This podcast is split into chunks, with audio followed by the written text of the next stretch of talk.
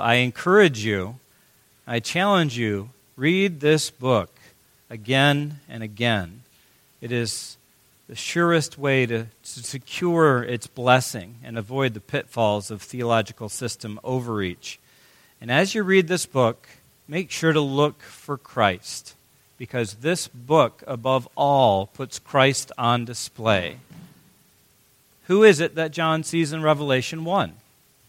Who is it who speaks in Revelation 2 and 3? Who is it who takes the scroll from the Father? Who initiates conflict with the world to reclaim the earth? And who will accomplish the victory of God? Jesus Christ. That's what Revelation shows us.